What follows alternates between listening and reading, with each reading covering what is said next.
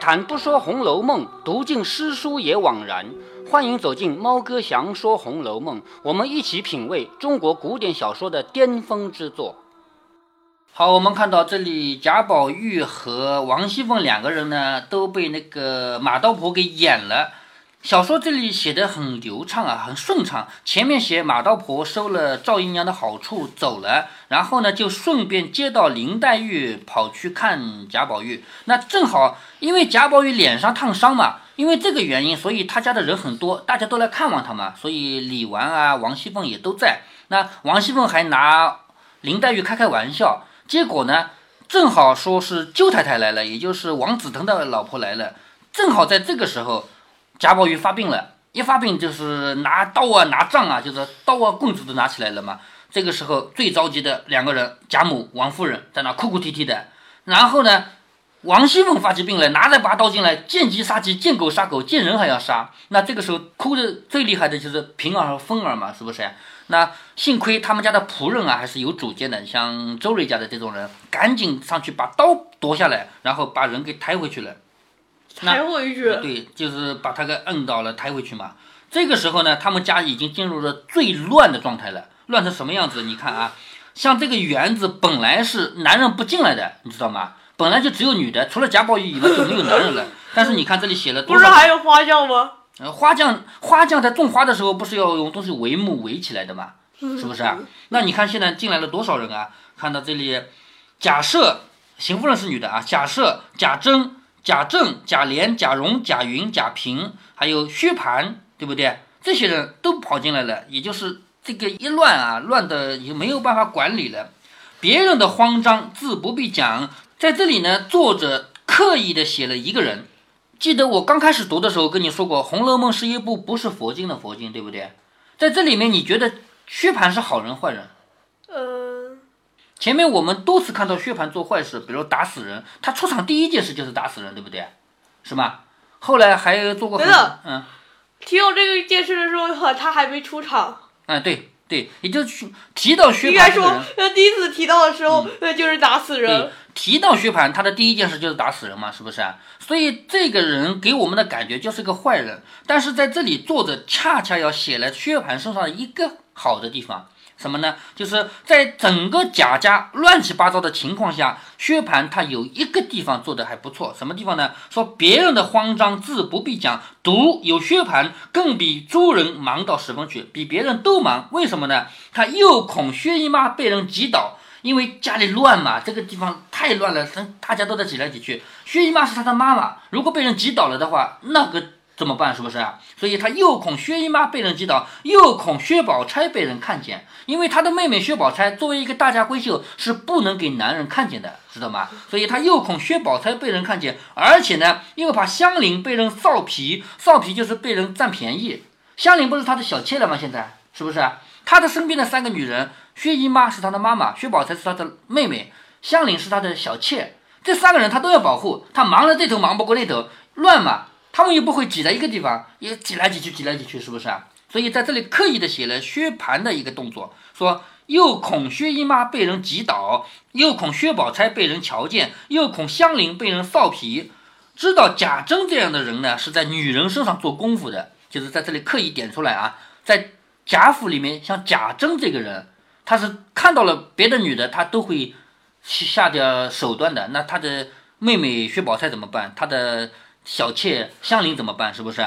因此忙得不堪。但是呢，他也有，他跟贾政其实也没什么差别。在这里补了一句：忽然一眼看见林黛玉风流婉转，早已疏倒在那里。也就是说到这个《红楼梦》第二十五回了，薛蟠才第一次看到林黛玉，因为那个时候是没机会见到的，是不是啊？薛蟠怎么可能有机会见到林黛玉？但是这一回他见到了，他千方百计要防着别人看到他的妹妹，看到他的薛宝钗，但他自己呢又看到了林黛玉，所以一看到林黛玉长那么美，他就疏倒在那里了。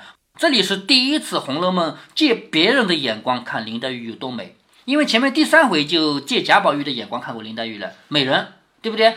但是说不定林黛玉的美只是贾宝玉一个人这么觉得呢，比如说。我就说那个人很美，其实所有人都说她丑死了，就我一个人说她美，有可能吧？那林黛玉是不是只有贾宝玉一个人觉得她美呢？那在这里，在二十五回就专门借的薛蟠这个人，告诉你林黛玉很美。那么薛蟠和贾宝玉这两个人在身份上讲，他们是截然不同的。贾宝玉是读那么多的书，出口就是一种诗书一样的香艳的，而薛蟠这个人是从来不读书，做的事情很荒唐的。既然这两个人都觉得林黛玉很美，那就足以代表天下。各个不同层次的人都会觉得林黛玉很美了，是吧？所以第二十五回这一句话不是白写的啊，就是想要告诉你，林黛玉在所有人眼里都是美的，并不只是在贾宝玉一个人眼里。当下众人七言八语，有的说要请端公送岁的。所谓请端公送岁呢，这个人不是中邪了吗？中邪赶紧去烧纸啊，烧香啊，把赶紧送鬼啊，是不是？说请端公送岁的，有的说要请巫婆跳绳的，中了邪嘛，请个巫婆来跳跳嘛。有的说要见玉皇阁的张真人，这个所谓张真人肯定是一个道士啊，玉皇阁肯定是他的那个庙吧。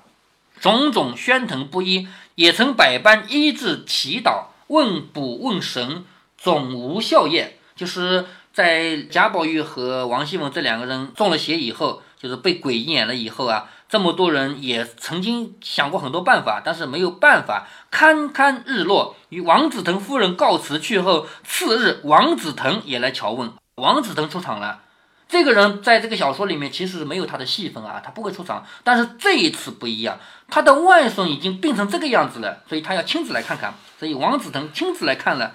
接着小史侯家、邢夫人兄弟辈并亲戚亲眷都来瞧看。小史侯家是谁呀？就是史湘云家，史湘云家的人，还有邢夫人的邢家，他们家的人都来看，也有送符水的。什么叫符水呢？就是这个贴了这个符就可以把鬼驱走啊，这个这些东西啊。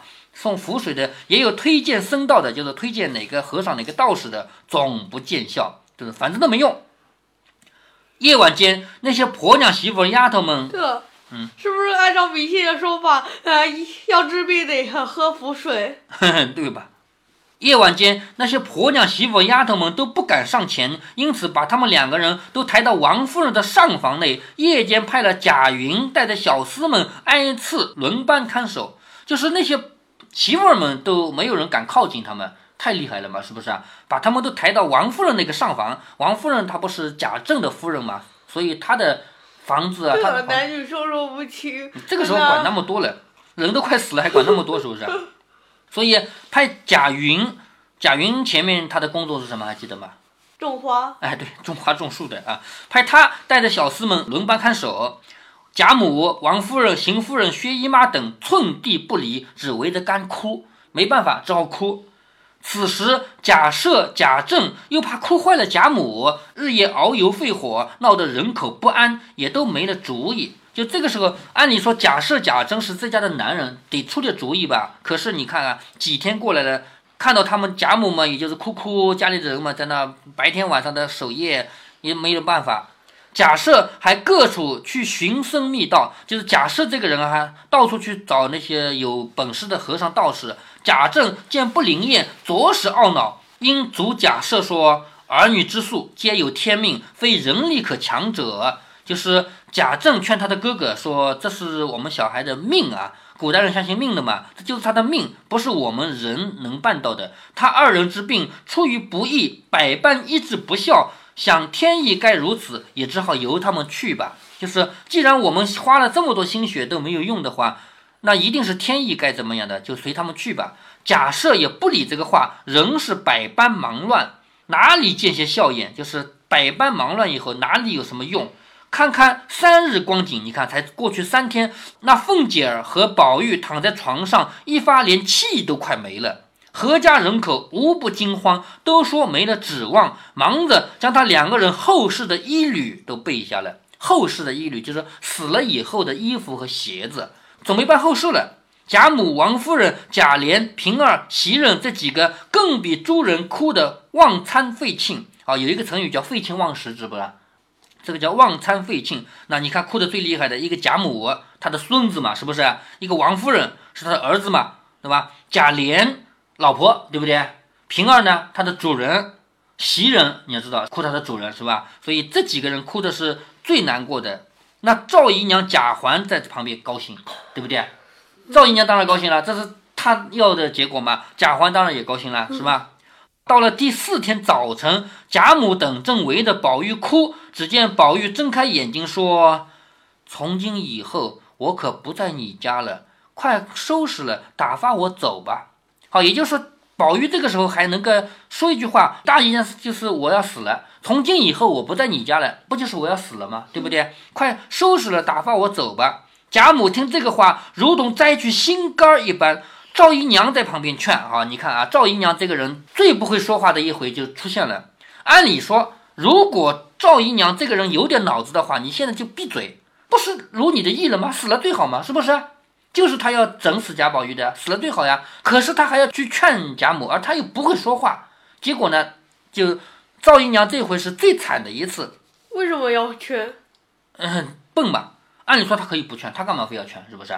他去劝贾母怎么劝的呢？如果劝的好也就算了，他劝的关键是不好。你看他怎么说啊？赵姨娘在旁边劝说老太太也不必过于悲痛，就是你呀，不要太悲痛了啊。这个话说的好像有道理是吧？说哥儿已经不中用了，不如把哥儿的衣服穿穿好，让他早些回去，也免些苦。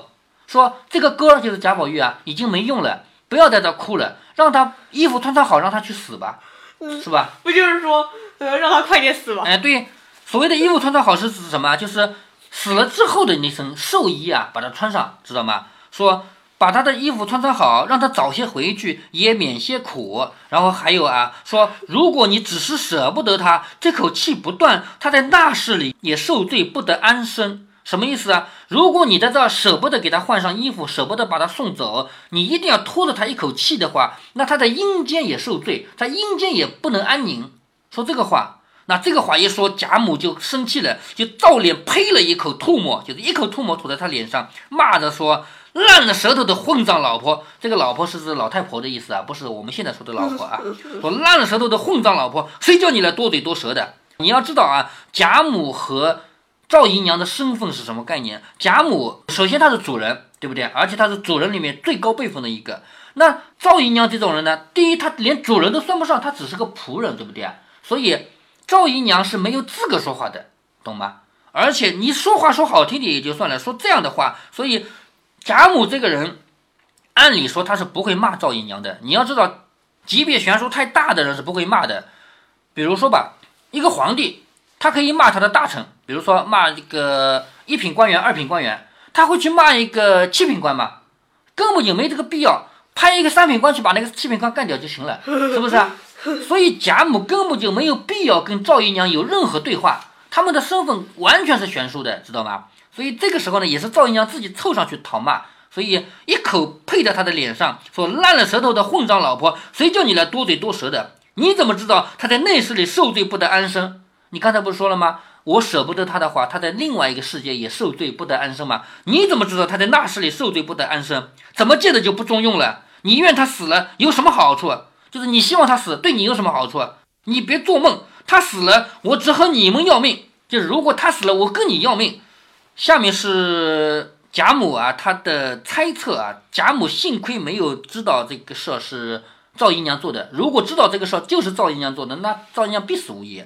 她是猜测，她说数日里不是你们调唆的，逼他读书写字，把胆子吓破了，见了他老子不像个老避猫的鼠儿。都不是你们这起淫妇调唆的，这回子逼死了，你们随了心，我饶了哪一个？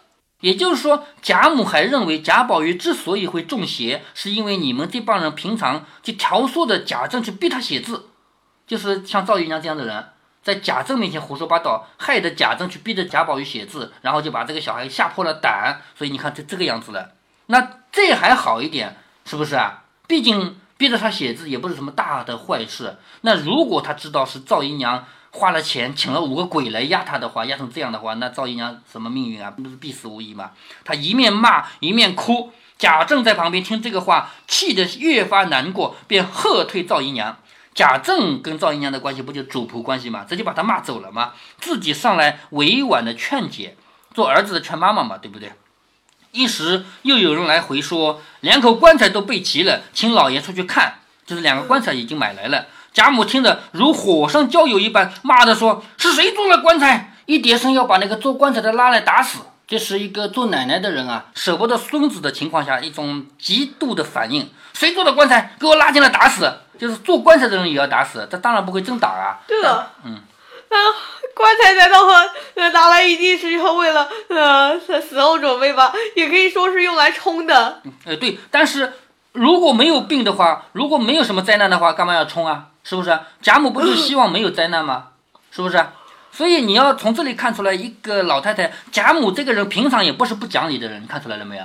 平常她很讲理的人，但是在这一回，她已经愤怒到极点了。她说：“谁做的棺材，只叫把那个做棺材的拉进来打死。”正闹得天翻地覆，没个开交，只闻得隐隐有木鱼声音响，木鱼咚咚咚咚敲木鱼的声音，念了一句：“南无解冤孽菩萨。”有那人口不利、家宅颠覆、或逢凶险、或中邪祟者，我们善能医治。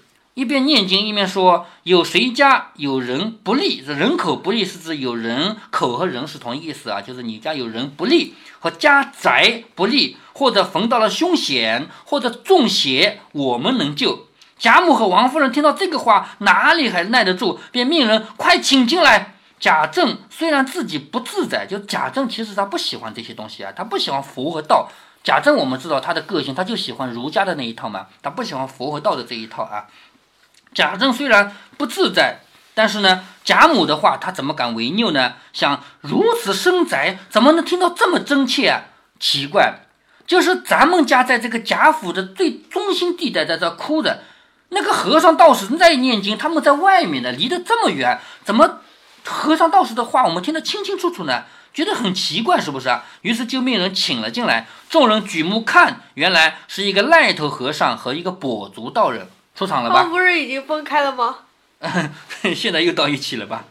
见那个和尚什么模样呢？在这儿，作者写了一首诗啊：鼻如悬胆两眉长，鼻子像挂着的一个胆，胆什么样？咱也没见过人胆，这个猪的胆就见过啊。其实口胆嘛。是吧？说鼻子像挂起来的一个胆，两个眉毛呢也很长很长，目似明星续宝光，眼睛像明星一样亮亮的啊，目似明星续宝光。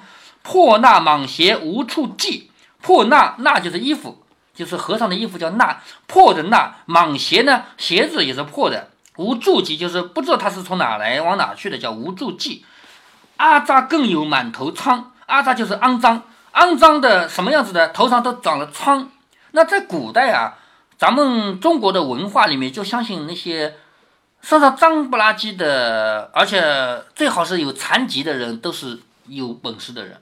那些看起来很像样的都算很，就是都是凡人，就是真正有本事的都是这种模样的人啊。那个道士又长什么模样呢？说一足高来一足低，这个我们听得懂的，因为他是跛足道人嘛，一脚高一脚低嘛，一足高来一足低，浑身带水又脱泥，脏嘛，是不是啊？浑身带水又脱泥嘛。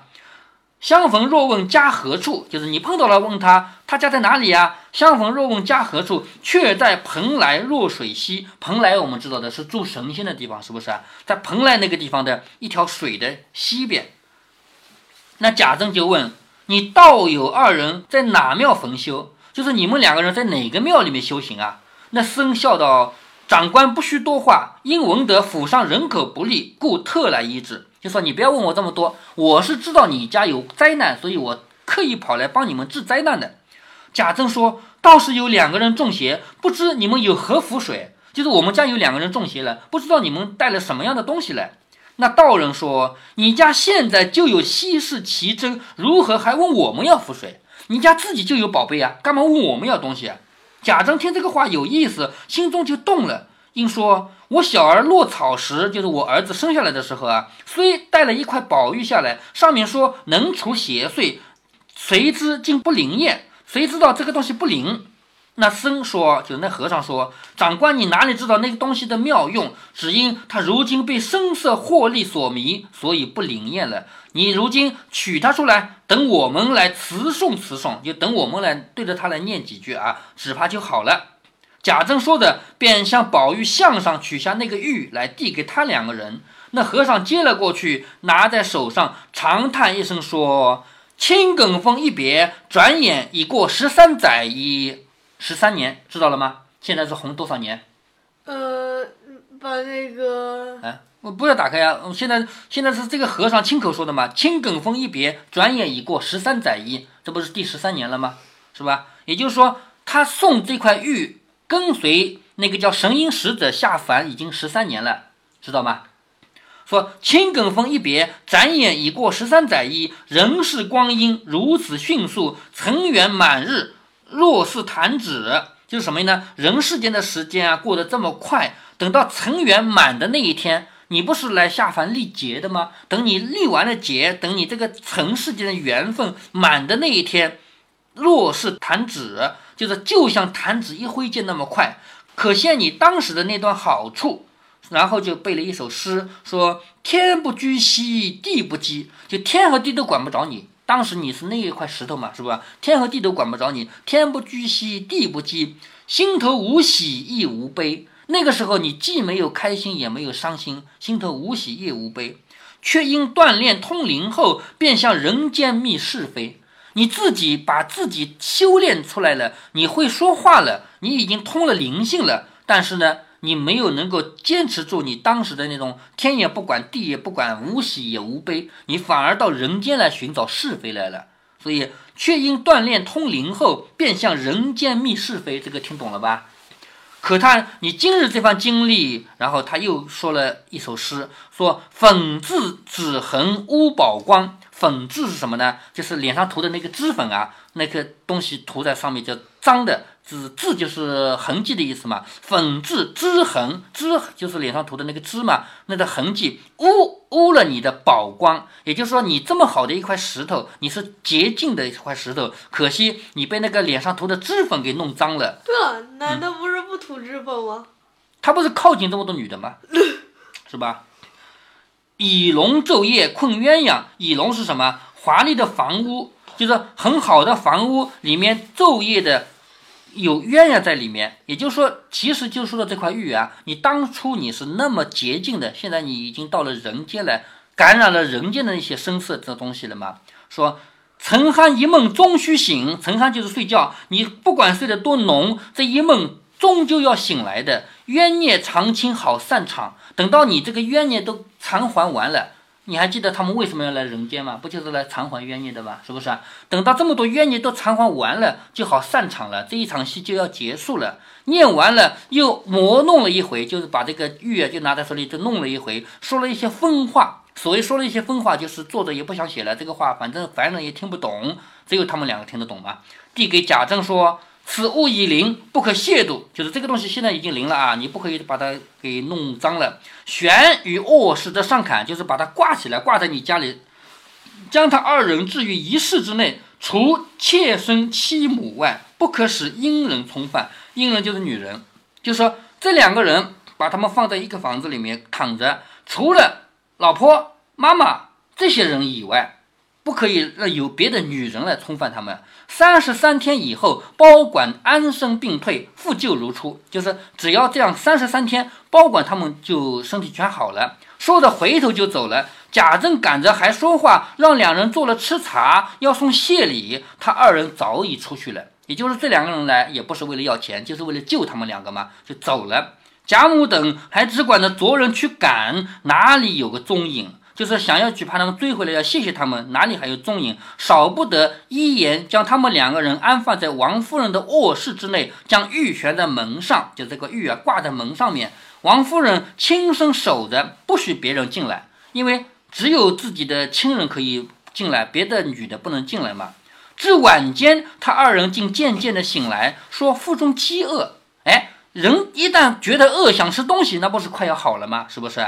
贾母、王夫人如得了珍宝一般，旋熬了米汤与他两人吃了，精神渐长，邪祟稍退，一家子才把心放下来。李公才并贾府三宴，啊，所谓贾府三宴就是那三个春啊，还有薛宝钗、林黛玉、平儿、袭人等在外界听消息，闻得吃了米汤，醒了人事，别人还没开口，林黛玉先念了一声阿弥陀佛。林黛玉是从来不信佛的人，这回也念了一句阿弥陀佛。为什么？为什么？因为他记挂着贾宝玉，他担心贾宝玉出事儿啊。现在贾宝玉终于好起来了，他不是要念佛了吗？阿弥陀佛，就谢天谢地的意思，知道吗？如果我们非要现在来说的话，那就是谢天谢地嘛，是不是？薛宝钗回头看了他半天，嗤的一声笑。就薛宝钗回头看看林黛玉，就要笑林黛玉了。众人都不知道什么意思。惜春说：“宝姐姐，好好的笑什么？”宝钗笑着说：“我笑如来佛祖比人还忙。就如来佛祖这个人啊，忙得不得了。为什么呢？他又要讲经说法，又要普度众生。如今宝玉凤姐姐病了呢，又烧香还愿，赐福消灾。如今才好一些，又管林姑娘的姻缘了。他就是嘲笑林黛玉嘛。你念阿弥陀佛，不就是念给如来佛听的吗？是不是啊？如来佛要管的事多了。你看啊，他又管普讲经说法，又管普度众生。”宝玉和凤姐两个人病了呢，那么多人去烧香，他要管是不是啊？啊，现在这两个人刚刚有一些好，又要管林黛玉的姻缘了，因为林黛玉在念阿弥陀佛啊，佛祖一定会听到的呀，是这个意思吧？他说：“你说忙的可笑不可笑？”林黛玉不觉红了脸，啐了一口说：“你们这些人不是好人，不知怎么死的。”就是林黛玉要骂上，你们居然敢笑我啊！你们都是不是好人，也不知道怎么死的，再不跟着好人学，只跟着凤姐贫嘴烂舌的学，就是你们这些人啊，就。学王熙凤那个贫嘴烂舌，一面说着，一面摔帘子出去了。不知端详，且听下回分解。好，这是第二十五回。第二十五回的回目叫“演魔法，子弟逢五鬼”，很好懂吧？演魔法，子弟逢五鬼，《红楼梦》通灵遇双真，好懂吧？是吧？讲的就是这个事儿。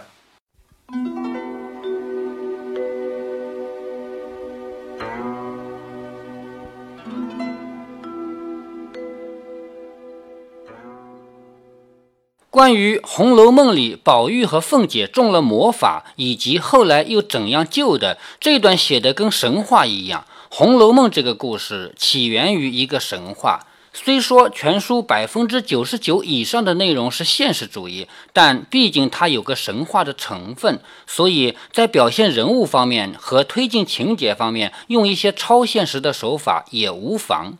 八十年代拍摄的老版本电视连续剧，在这里没敢照着拍，这是特殊年代的特殊做法，我们也只好给一声理解的叹息。我们回到现实中来，在这一场闹剧中最要关注的人，无非是贾母和赵姨娘。像赵姨娘这样的人，按理说怎么也轮不到她来说话，就是贾母伤心过度，也没有她来劝的份，所以只能理解为她得意忘了形。在我们身边的人里面，一得意就忘形的人很多了，或者说得意了还不忘形的人很少，或者说不存在，多多少少都有点表现了，程度不同而已。贾母的表现呢，可以总结为失意忘形。全书中贾母这个人物一直是很有理性的，只有两次她不讲理，一次是在这一集，还有一次是宝玉挨打的那一集。一个奶奶面对孙子危在旦夕的局面，如果还能理性的跟你一二三四 A B C D 的讲，那只能算是个可怕的人了。所以，我们跳出小说，看看曹雪芹的笔墨，不难发现，曹雪芹刻画人物，那真叫入木三分。哦，对了，有一个细节可以跟大家再次交代一下了。贾宝玉投胎到现在已经十三年，与猫哥总结出来的红十二年只差一年。有些人觉得猫哥在秦可卿生病到秦可卿去世那里多塞了几年。嗯，你说反了好不好？明明是猫哥我塞少了。如果您觉得猫哥的读书分享有益有趣，欢迎您点击订阅，这样您将在第一时间收到猫哥的更新提醒。如果您有什么要对猫哥说的，不管是赞还是批评，不管是提建议还是唠唠嗑，欢迎您在节目下方留言。您也可以加猫哥的公众号，四个字“猫哥在线”。您还可以加入猫哥的听友群中，微信群呢，用语音节目没有办法说清，还是 QQ 群方便，群号为八四九九六六八九九。不管加入 QQ 群，还是微信群，还是在节目下留言，还是在公众号留言，您都可以围绕着书中的智慧和读书的乐趣畅所欲言。好，再见。